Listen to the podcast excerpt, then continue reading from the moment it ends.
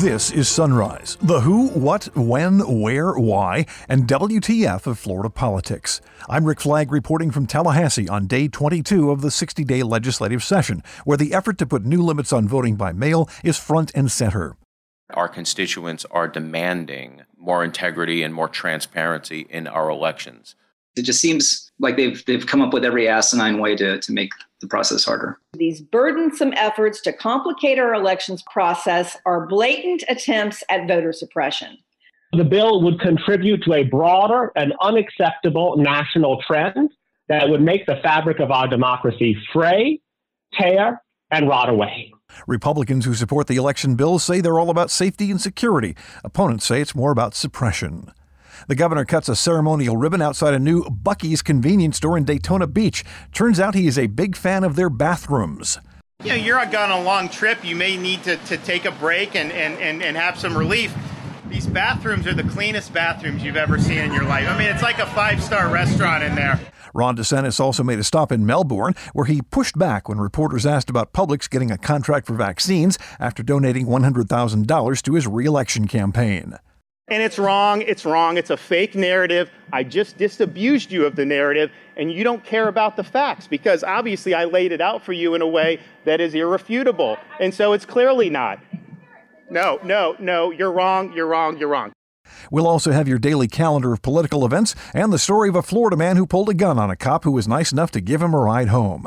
But first, a word from the sponsor. You're listening to the Sunrise Podcast from Florida Politics, and we are much obliged. This public health crisis has shown our one size fits all education system does not meet the needs of every child. Senate Bill 48 rethinks education and provides needed flexibility for students and families, giving students the tools and resources they need to unleash their potential. You can make a difference and improve our education system by visiting fledreform.com to tell your lawmaker to support SB 48. Paid for by Americans Prosperity, Florida. And now the top stories on Sunrise for Tuesday, March 23rd. This is National Puppy Day, National Chia Day, World Meteorological Day, and Near Miss Day. You see, on this date in 1989, an asteroid about the size of a mountain came very close to colliding with the planet. Thankfully, it was a near miss. On this date in 1775, Patrick Henry proclaimed, Give me liberty or give me death, during a speech in favor of Virginian troops joining the Revolutionary War. In 1919, Benito Mussolini formed the Fascist movement in Italy. In 1933, the German Reichstag passed the Enabling Act, granting Adolf Hitler dictatorial powers. And in 1992, the Florida Marlins began selling tickets for the very first time. The state health department reported more than 2,800 new cases of COVID Monday and 39 additional fatalities. Our death toll has reached 33,408. Now, these numbers are actually an improvement over the ones from January and February, but we seem to have reached a plateau. The number of new COVID cases over the past week, about the same as the previous week. The state's official vaccine counter shows almost 5 million people have now been vaccinated, and more than half of them have received their second shot. In the aftermath of what they call one of the most successful elections in Florida history, Republicans in the legislature are moving ahead with sweeping changes that will make it more difficult to vote by mail. On Monday, the House Public Integrity and Elections Committee passed a proposed committee bill from Representative Blaise Ingoglia of Spring Hill. Last election cycle, Florida administered one of the smoothest elections and was heralded as a standard on how elections should be run across the United States. Many of the reforms in the election bill we passed in 2019 helped to contribute to this success. But we should never rest on our laurels, and we should never pass up an opportunity to make a good thing even better. The PCB, I believe, will accomplish these goals by adding security members to keep our elections safe and secure. When you vote at the polls, there are plenty of safeguards. Plenty of safeguards. Voting at the polls is probably the most secure place that you can vote to ensure that your vote is cast properly and the integrity of the vote um, is at the highest standard. But when we look at vote by mail ballots, there are almost no safeguards. And all we're asking for is some reasonable safeguards to ensure the sanctity of the vote, that nobody's vote is going to be disenfranchised, that we're looking for ID, we're making sure that the person who is supposed to cast the ballot is the person, in fact, casting the ballot. Voting rights advocates say this has nothing to do with safety or security. Patty Brigham with the League of Women Voters says the word you're looking for is suppression. Why change what is working well? These changes are completely unnecessary, and all 67 supervisors of elections agree. Instead of continuing to provide easy and convenient ways for our voters to vote, these pieces of legislation, the uh, PCB bill by Public Integrity and Elections Committee and Senate Bill 90, they're attempting to improve our elections when they would actually do quite the opposite by placing additional burdens on Florida's voters and supervisors. The League of Women Voters believes these burdensome efforts to complicate our elections process are blatant attempts at voter suppression. We will continue to challenge all efforts and tactics that threaten our democracy and limit the ability of voters to exercise their vote. Brad Ashwell with All Voting is Local says Representative Ingoglia has pretty much admitted his bill will make it harder for you to vote and for your vote to count. I was very troubled today to hear the sponsor of the bill blatantly saying he wants to ease the ability to challenge voters. He repeatedly said we need to make it easier to challenge voters it's very clear what their intent is. It's to make it harder to vote and to make sure fewer votes count, which is the exact opposite way we should be going. Um, the House bill also would create an archive, archive of online signatures for parties and candidates to evaluate, which is also going to lead to more um, challenges. But it, but it's also a huge identity that it's it, it, the, the concerns for identity theft there are astronomical. I don't know any other way to better express that. Um, it also bans people from just helping voters who are in line with water and those sorts of things. It just seems like they've they've come up with every asinine way to to make the process harder. Florida NAACP President Adora Obi says this seems like a throwback to the days of Jim Crow laws that were designed to keep blacks from voting. We really can't afford to not have one step of what we do in order to vote to be taken away from us. We know the Jim Crow days. We understand that. We do not plan to go back and take anybody's test or listen to anything else that's stopping us from going to the polls.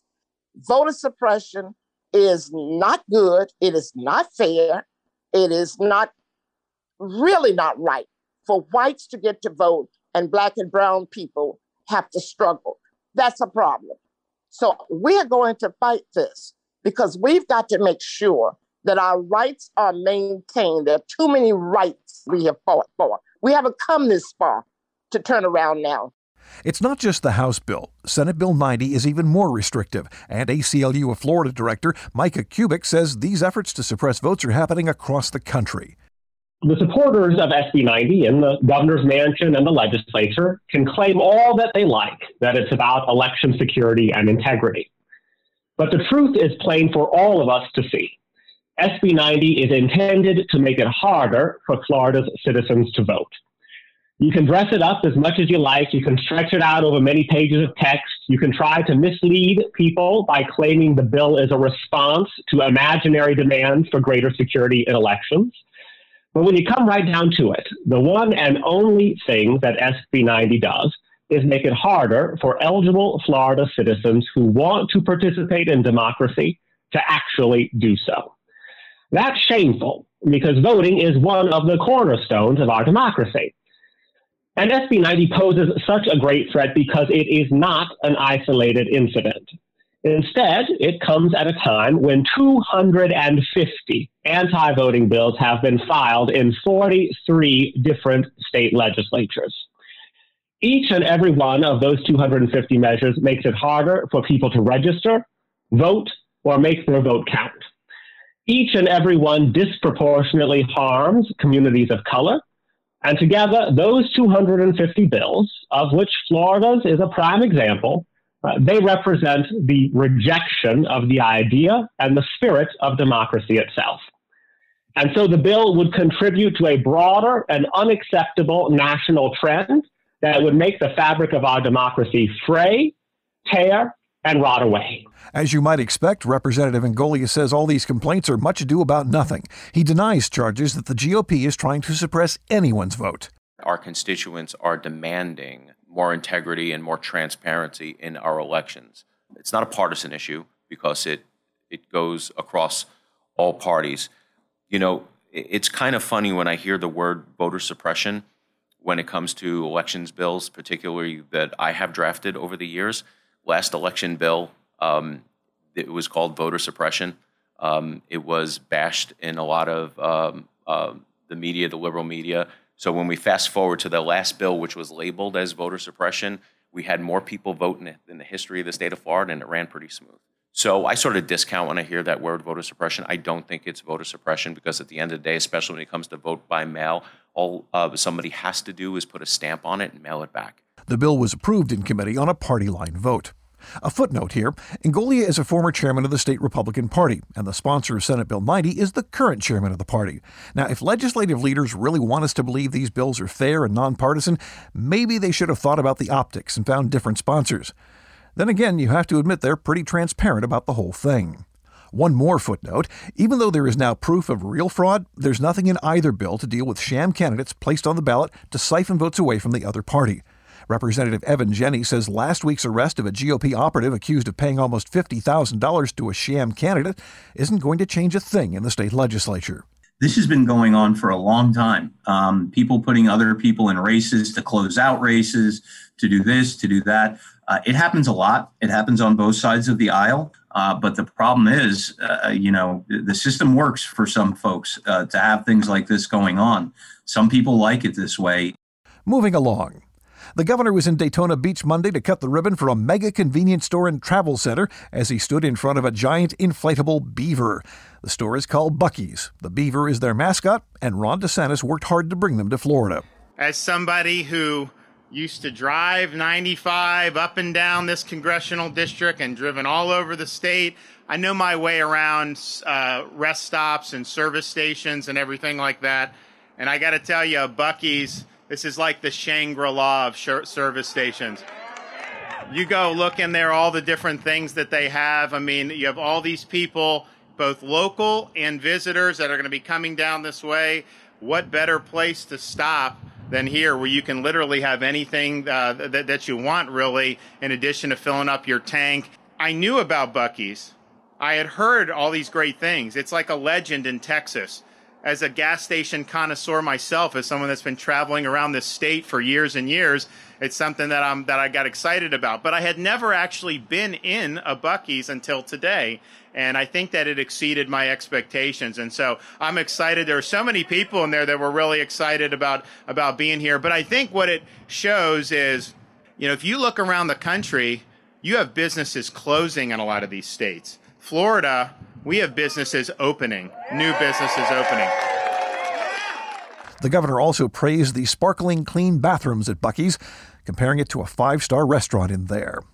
DeSantis was in Melbourne a few hours later to announce he wants to use $75 million of federal COVID money to beef up workforce education. He also engaged in his favorite sport of media bashing when a reporter asked if there was any connection between the money Publix donated to his reelection campaign and his decision to make them the largest provider of COVID vaccinations in the state. So, first of all, that, what you're saying is wrong. That's, that, that's a fake narrative. So, first of all, when we did the, the first pharmacies that had it were CVS and Walgreens and they had a long term care mission. So they were going to the long term care facilities. They got vaccine in the middle of December. They started going to the long term care facilities the third week of December to do LTCs. So that was their mission. That was very important, and we trusted them to do that. As we got into January, we wanted to expand the distribution points. So, yes, you had the counties, you had some drive through sites, you had hospitals that were doing a lot, but we wanted to get it into communities more. So we reached out to other retail pharmacies, Publix, Walmart. Obviously, CVS and Walgreens had to finish that mission. And we said, we're going we're gonna use you as soon as you're done with that. For the Publix, they were the first one to raise their hand, say they were ready to go. So our uh, way has been multifaceted. It has worked. And we're also now very much expanding CVS and Walgreens now that they've completed the long term care mission. Yes? And it's wrong. It's wrong. It's a fake narrative. I just disabused you of the narrative, and you don't care about the facts because obviously I laid it out for you in a way that is irrefutable. And so it's clearly not. No, no, no, you're wrong, you're wrong, you're wrong. I'm going to have to remember that line about fake narrative the next time my gal Debbie and I have a disagreement, although frankly I doubt she will buy it. Good news for Florida college students who rely on the Bright Futures Scholarship to help pay the bills. Senator Dennis Baxley of Ocala is no longer suggesting that they should reduce scholarships for people who choose to pursue a major that doesn't lead to big bucks. Baxley still wants the Board of Governors to develop a list of majors that, quote, do not lead directly to employment. However, he filed an amendment to his bill Monday so it would not reduce financial aid for students who choose one of those majors. Baxley blinked after a huge backlash from students and their families. His amended bill goes before the Senate Education Appropriations Subcommittee this morning at 10:30. Speaking of which, your calendar of events is next, along with the story of a Florida man who repaid a cop for an act of kindness by pulling a gun. But first, a word from the sponsors. In Florida, if you fall behind on court debt payments, the state takes away your driver's license. But if you can't drive, you can't work. So how can you make enough money to pay the debt? This policy makes no sense. Let's end debt based license suspensions and help Florida get back to work. Welcome back to your Sunrise Calendar. At 8:30, the Senate Transportation Appropriations Subcommittee takes up a bill designed to bolster the use of electric vehicles by creating a grant program for local governments for vehicle charging infrastructure. At 9:15, the House Civil Justice Subcommittee takes up a bill that revamps the state's divorce laws and eliminates permanent alimony. At 11:45, House Speaker Chris Sprowls holds a press conference to make, quote, an important announcement regarding maternal health care. At 12:30, the Senate Children, Families and Elder Affairs Committee takes up a bill that allows nursing homes to use apprentice programs for personal care attendants to meet their minimum staffing requirements. Free labor anyone? The Senate Criminal Justice Subcommittee meets at 12:30 to consider a proposal to expand the scope of human trafficking offenses. Also at 12:30, the Senate Education Committee hears a bill that spells out parental rights on issues like education and health care. At 3:30, the Senate Domestic Security Committee takes up a bill creating an emergency preparedness and response fund within the governor's office. The Senate Regulated Industries Committee meets at 3:30 to hear a bill that prevents local governments from regulating building design elements on many homes. The House Children, Families and Senior Subcommittee meets at 4 to take up a bill that creates criminal penalties for maliciously disclosing information about the locations of domestic violence shelters. And at 4, the House Environmental Subcommittee hears a bill expanding the definition of renewable energy to include, quote, renewable natural gas. And no, that is not a joke. Officials say a Florida man died Sunday night after he jumped off the 14th floor balcony of the Sunrise Beach Resort in Panama City Beach. He was wearing a parachute but it did not open. Finally, today, a Florida man is accused of pulling a gun on a cop who had just given him a ride home. Ocala police officer Jordan Decker says he spotted 32 year old Trevor Henderson and his girlfriend walking at the downtown square late at night, and they appeared to be intoxicated, so he gave them both a ride home. Now, as he was leaving, there was a commotion at the house, so Decker returned, and he was talking to the girlfriend at the front door when Henderson walked up, waving a gun, and eventually pointed it at the officer's face. It was all captured on the cop's body cam. He's my boyfriend. He's my, you know what I mean? Dude, dude, put, put, the, put down the gun. Put down. Oh, oh, really? Yes, Trevor, really. Florida man is charged with attempted murder of a law enforcement officer. That's it for Sunrise. I'm Rick Flagg in Tallahassee, inviting you to join us again tomorrow as we plumb the depths of Florida politics.